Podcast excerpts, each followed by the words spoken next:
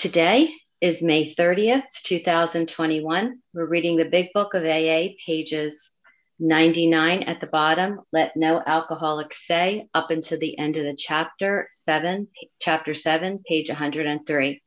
Uh, Nancy is going to be our reader of the text, followed by a 20 minute share from Gary Dean. Um, Gary D. Uh, so, Nancy, can you read the text? Absolutely. Good morning, everybody. Nancy P., recovered in West Newton, Massachusetts. Let no alcoholic say he cannot recover unless he has his family back. This just isn't so. In some cases, the wife will never come back for one reason or another. Remind the prospect that his recovery is not dependent upon people, it is dependent upon his relationship with God. We have seen men get well whose families have not returned at all. We have seen others slip when the family came back too soon. Both you and the new man must walk day by day in the path of spiritual progress. If you persist, remarkable things will happen. When we look back, we realize that the things which came to us when we put ourselves in God's hands were better than anything we could have planned. Follow the dictates of a higher power, and you will presently live in a new and wonderful world, no matter what your present circumstances.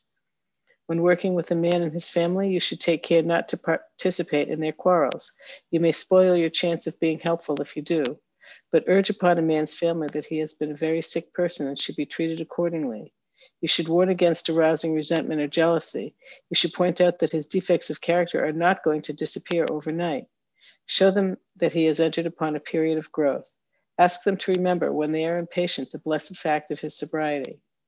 If you have been successful in solving your own domestic problems, tell the newcomer's family how that was accomplished. In this way, you can set them on the right track without becoming critical of them. The story of how you and your wife settled your difficulties is worth any amount of criticism.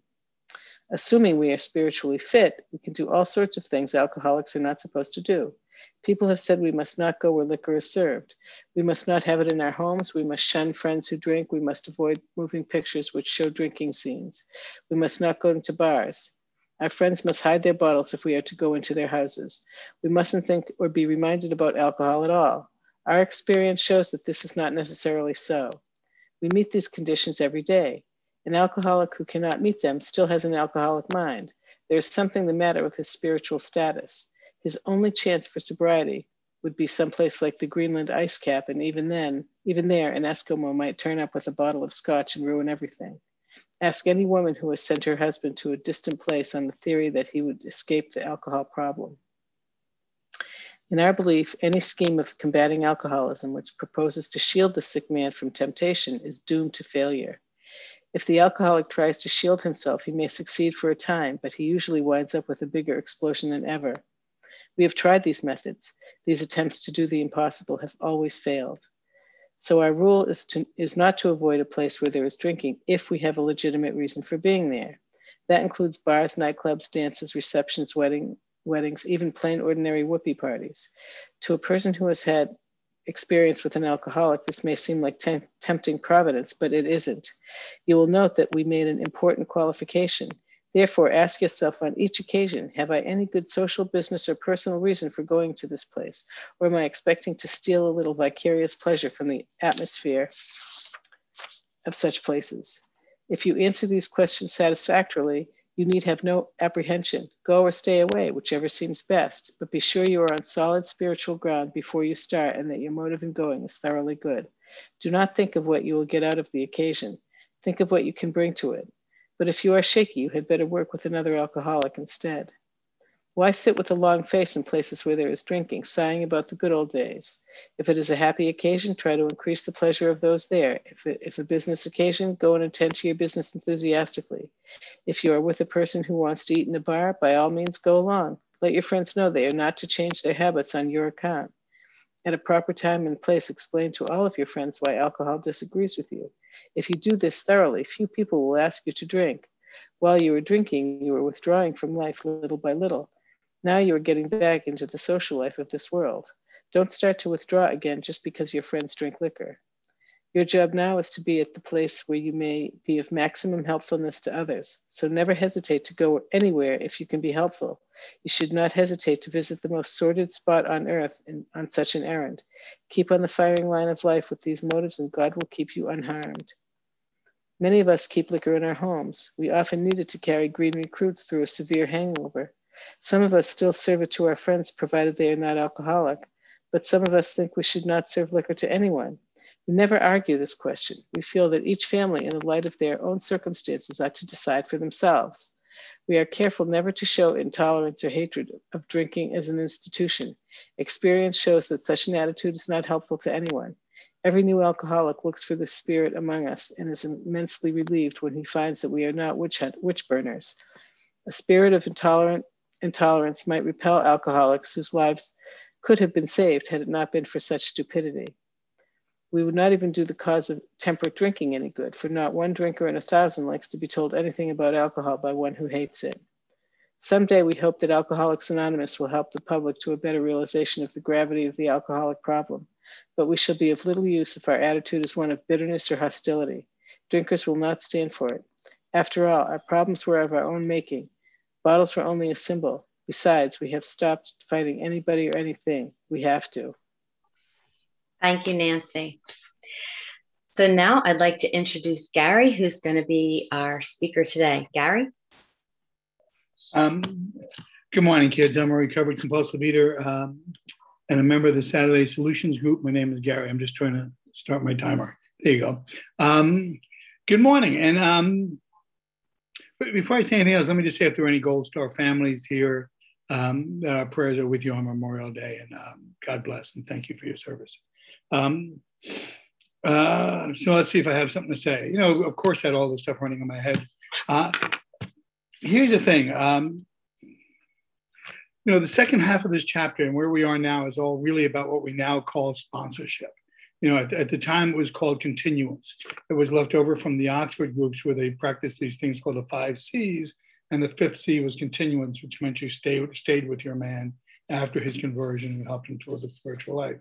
Um, and so we now call sponsorship. But of course, at the time the book was written, they, you know, that word didn't exist. It wasn't in recovery parlance.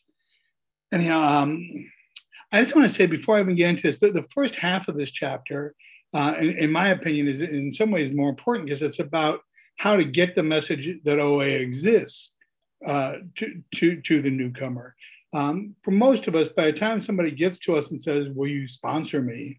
Um, they've already at least heard of OA and they've been to a few meetings. And they've had the message brought to them to, some extent. And, I just want to say for me, um, when somebody calls me up about sponsoring, I don't say crap until they actually ask, "Will you sponsor me?" Like when they call and say, "No, I'm looking for a sponsor, and I heard you care."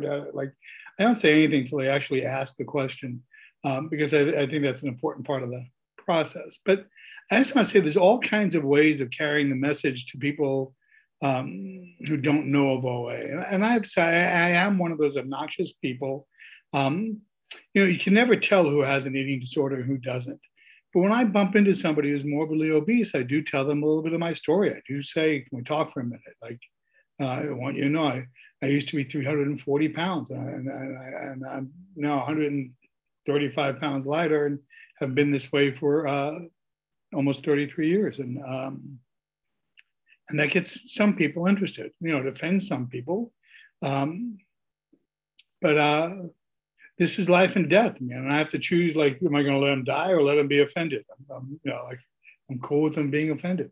Um, so I do do that kind, kind of uh, obnoxious stuff, but I also uh, I'm involved with service at uh, you know intergroup and region and world service and um, on the PIPO committee. And, and if you're new here and if you haven't got to the 12 step yet, there's still lots of service you can do through your intergroup, through your region, through World Service um, to carry the message to others. In fact, my belief is that for most of us, the, the, the way we most carry the message is through the seventh tradition.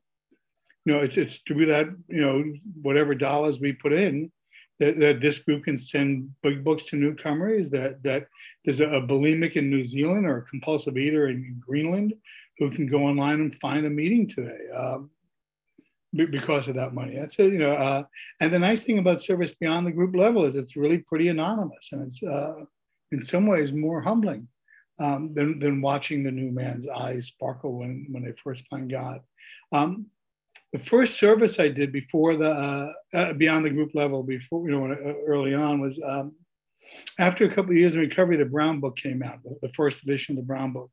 And uh, my intergroup decided to get it into every um, library in town in, in Dade County. Um, and uh, it was a big deal because you know, you're trying to get a book with the word God in it into libraries, including school libraries and stuff like that. So it was really hard. And there was a committee originally of five of us, and it was a real pain in the ass. And then somebody dropped out, and somebody else dropped out. There's all kinds of resentment. Uh, don't let anybody fool you. Uh, service is frequently a pain in the ass. Uh, like, like if anybody's ever sat through World Service or even an Intergroup, uh, business meeting knows it's frequently a pain in the ass. Like that's why it's called service and it's not called playtime, although it can be fun. Anyhow, um, we got this, eventually we got this book in, in most, if not all the libraries. And I, I was the last one on the committee and I was real full, full of resentment because everybody had disappeared. And, um, but it was a real, pain in the ass. And like uh, five years later, I was sitting in a meeting in Hallandale and um, five or six years even and uh, this young woman got up to share, you know, raised her hand to share and said um, she was puking 10 to 12 times a day and couldn't stop. And she went to a school library and found this book. And the book told her about OA, and that's how she found the meeting. And I got to tell you, man, everything changed for me in that moment. I really discovered what it's like to do so. And this was the biggest thing. I did not have too great an urge to stand up and say, that was me, that was me. Uh, instead, I just got, uh, I started crying. I was just, so, I was awestruck by the way God worked. And um, so I just, I just really want to encourage you. Um, you, don't have to wait till you're on the 12th step to tell somebody your experience. You know, this is my opinion. It's not always opinion. But you don't have to wait till you're on step 12 to tell somebody your experience of OA, you know, what you found here. Um, anyhow, I'm, I'm wasting too much time on this nonsense, and I really uh, got there's so much great stuff in these three three pages, and I don't want to. The no alcoholics say he cannot recover unless he has his family back. I used to attend a men's meeting in another fellowship that opened every day with open with uh, burn the you know burn the concept into the, burn this idea into the consciousness of your of every man, job or no job, wife or no job, uh, he can recover you know, regardless of anyone. Um, at the time this was written, of course, getting a divorce was a much bigger deal, and keeping the family together was a much bigger deal. Now everybody I know has had a couple of marriages, uh, a practice marriage, and then the real one. Um, uh, I have probably one of the best divorces in the history of divorces. I, like my my first wife, who is, still my second most favorite wife. Um, my, my, first wife, uh, a couple of years into my recovery, uh, said she, you know, when I came into OA, she went into Al-Anon. So of course we got divorced. Um, it's yeah, I think it's part of the Al-Anon program. I'm not sure. Um, it turns out she had wanted to leave me for years, but she had the kind of illness where she couldn't leave me as long as I was sick.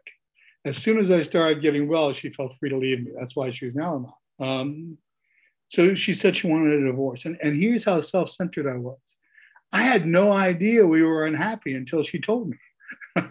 like I was this nasty, nasty. I don't know a nice word for it. I was a nasty person.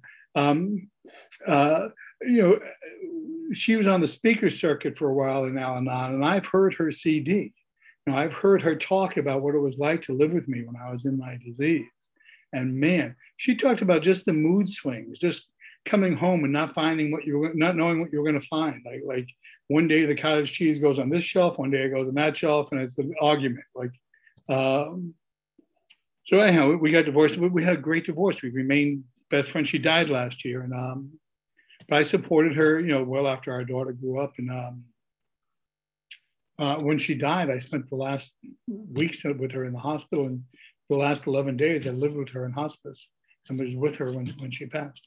Um, she was like my she was my best friend um, and we raised a child together. And I, and I, give the 12 steps credit for that. Not OA, frankly, but her program. You know, uh, she became a much nicer person much quicker than I did. It took me five years just to stop yelling at waiters.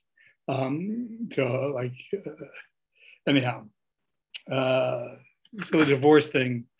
Um, but yeah, grew through I through I divorce, which I thought was the worst thing that could ever happen to me. I was really shocked by it. Uh, I grew increasingly dependent upon my relationship with God, and it was God that healed me in, in, in my ability to be uh, happily divorced and happily and, and, still love my first wife, and I still do. They said she's dead, but I still love her. Um, on the next page, 100, both you and the new man must walk day by day in the path of spiritual progress. It's a great paragraph. If you persist, remarkable things will happen. You know, I sponsor a guy who's doing great, and his sponsee is doing great. And that's like, uh, you know, it's really cool that he's doing great. But the fact that his sponsee is doing great, I can't tell you. Uh, uh, there's a there's a Yiddish word, uh, just joyful. I, I, I don't know what to tell you. It's, it's just if you haven't had that experience, it's worth going through the 12 steps and sponsoring just for the experience of watching your sponsees sponsees do well. Um, a friend of mine says that being part of something important makes you important. You know, um, being part of OA, participating in this global fellowship, this uh, this opportunity to bring people closer to God. Uh, man, is that important? And, uh, and, and being part of this just makes us part of that. It's just a great thing. Uh, when we realize, when we look back, we realize the things that came to us when we put ourselves in God's hands were better than anything we could have planned. Follow the dictates of a higher power, and you will presently live in a new and wonderful world, no matter what your present circumstances. And this is true, um, at least for me. Uh, I had years where, where I was broke. I had to go bankrupt. I had ter- like, and I was still happier than I had ever been. You know, I was more at peace than I had ever been. Um, the preface to the AA 12 and 12 says that the 12 steps are a group of principles spiritual in nature, which are practiced as a way of life, not have done once and then bragged about for 30 years, but have practiced as a way of life, where we move the obsession to drink or eat and enable the sufferer to live happily and usefully whole. And that's the deal, happily and usefully whole. And, and God has done that for me. I am, uh, and, and it's worth noting, especially in terms of the 12th step, that there's a relationship between being happy and being useful. I mean, those are uh, key points. I mean, it's what, what uh, oh man, I'm halfway through already. um, when working with a new man, uh, trying not to participate in their quarrels, you know, of course, I've had sponsees who um, wanted me to be their marriage counselor, and uh, you know, I'm remarkably unqualified for that. on, the other hand, if you a little bit further down, it says, if you have been successful in solving your own domestic problems, tell the newcomers how that was accomplished. Um, like I said, we solved our domestic problems by getting divorced. Um, and my sponsor at the time, he, he was morbidly obese his whole life, so he was just starting to date. And he gave me the best advice anybody's ever given me. He said, um, find some men in OA, not women, but men in OA who have gotten divorced and stayed abstinent and ask them what they did. He said, don't ask them what you should do, ask them what they did. But what he was teaching me was how to use the fellowship. And uh, this is a large fellowship, it's global. There are people everywhere who are going through what you've gone through and uh, uh, can tell you what they did to stay well and um, use it. And um, I also have to say, in terms of healing, I didn't come to OA to heal my family. I really didn't. But I come from a severely abusive background. I could have died at the hands of either of my parents. There was sexual abuse and emotional abuse and physical abuse. That's not why I'm a compulsive eater. I, my friend Rick is right there, and uh, he came with, from mom and dad charming, and he ended up in the same room I did. So this is not why I'm a compulsive eater, but this is true for me and I am able, like the, the nine step promises say, like I, I, can use that experience to help others. And um, I share that because men particularly don't talk a lot about their sexual abuse at these meetings, and it's a big deal. And what happened for me when I was doing the eighth step with my sponsor, and um, I was talking about like preparing to make amends to my father, where I had stolen some five dollars here and there, and and my list of what I did to him was like this and what he did to me was like that, you know, like my list of father stuff was huge. And my sponsor said something to me that just shook me up. He said, um, he said, why don't you just forgive him? He said just like that, like casually, like, why don't you just forgive him? And I heard that, like, why don't you just levitate? Like, I just heard that as a, you know, uh, come on, man, forgive him. Uh, and I'm not telling any abusive survivors to forgive. That's up to you. And you certainly have the right to uh, do what you want to do with that. But um, he taught me that forgiveness simply meant surrendering my right to revenge. I'm going to repeat that because people tend to like it. Um, forgiveness is simply surrendering my right to revenge. And that's what I did. I forgave him and it changed my whole life. It changed everything for me. So I get to talk about how I healed, how OA healed my family. Uh, and in the last years of their lives, my mother and father and I had the best relationship available to us. We, we became very, very close. Um, and like I said, I could have died at either of their hands easily. Um, I'm rambling though. Um, oh yeah, about about not going to movies and not looking at food, not seeing food. Uh, you know, this is tough enough in AA. In OA, if you're going to avoid movies and TV shows and everything that shows food and commercials, you know, I hope you enjoy your life in a cave, but that's where you're going to have to go, man. And and even there, some chipmunk will show up with extra nuts. You know, like there's no uh, there's no way around this. And and I raised a daughter, you know, and my daughter lived in in, in my house uh, more than half the time, and I always had food in the house that she ate that I don't eat. I was just simply taught that's not your food. You know, that's her food. It's not for you. Um, in our belief, any scheme uh, uh, uh, combating alcohol, alcoholism, which proposes to shield the sick man from temptation, is doomed for failure. Here's how I avoid temptation. And this is just for me. I'm not telling anybody else. But for me, I do the, uh, the Lord's Prayer. Uh, we used to end OA meetings with that, and AA still largely does. Um, I do the Lord's Prayer, and that's it. That's how I avoid temptation uh, to the best of my ability. Um, I, I, think it was George Bernard Shaw who said, um, I can resist anything but temptation. Uh, I know I can be tempted for a little while, and the 10 step tells me that I will be tempted. Um, but there's a limit to how long I can live with temptation. There really is. I, I just, uh, so I do avoid, like, I, I, don't find it necessary to avoid uh, food aisles in, in the grocery store or anything like that. But if you're new and shaky, definitely do that uh, until you're ready. But I gotta tell you, I haven't had a craving for the foods I don't eat in decades. Uh, uh, I, I, occasionally want more of what I do eat. That's about it. I want more of what I do eat, and it's really just a desire. It's not even, you know, the difference between a desire and an obsession is clear to anybody who's ever had an obsession. You know, it's, it's but um, my sponsor does talk about avoiding being a food voyeur. You know, watching when you're out to eat with friends, you know, watching what they eat, kind of getting off on it. And, and it says here, or am I, you know, I'm expecting to steal a little vicarious pleasure from the atmosphere of such a place. If that's true, stay away, man. Like, uh, I, I, don't tease my allergy at all. You know, I don't like, I don't romance my, my food. I don't romance the thinking. Um, because if I do, like, I don't know if you can see me, but if I sit in a barber shop long enough, I'm going to get a haircut, uh, even me and this is true uh, like uh, if i romance this stuff. If i let that like if you, if you read in, in uh, more about alcoholism uh, every story that begins the relapse always starts with suddenly i had a thought. You know suddenly i had a thought that milk would be okay or something like I, he was subject to the belief that so much time and sobriety would give him release. Um, uh, so I, my thinking man is an important part of this stuff. And uh, I don't do that food voyeur. Uh, I don't get into conversations about how much I love this or people love that or I used to love this. OA is the only place I know where people consciously try to outsick each other. Like when you go out to coffee with members after a meeting and you say like, I used to eat this and they go, oh yeah, I used to eat that for warm up. I used to eat that. And somebody else says, well, like, if you're a newcomer and you're only here to lose 10 pounds, let me assure you, you're in the right place.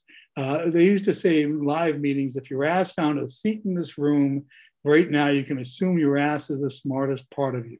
Um, I, I, would never want anybody to feel they weren't compulsive eater enough uh, to be an OA. Um, healthy people seek help sooner. You don't, you know, you don't have to wait till you're in an iron lung to stop smoking, and you don't have to be 340 pounds to uh, come into OA. Uh, anyhow, God will keep you on.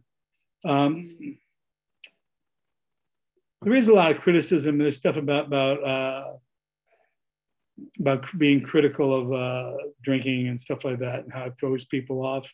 In a way, there is uh, my experience is there's a lot of criticism about pay and weigh places. You know, like uh, like Weight Watchers. I, I, don't know if you mentioned that or not, but uh, people criticize that stuff a lot, and I think those places are wonderful. I think they're perfect if you have a weight problem Like if your problem is weight, go there, lose the weight, you'll be fine. Like that's, you know, I, I think that's wonderful. It's just not, it doesn't solve my problem.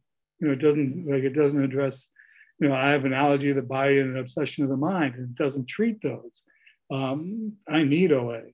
But if all you have is a weight problem, go handle your weight problem, man. Uh, I think I have like two minutes. Uh, yeah, and I just wanted to finish this last statement because this is the thing that's really worth.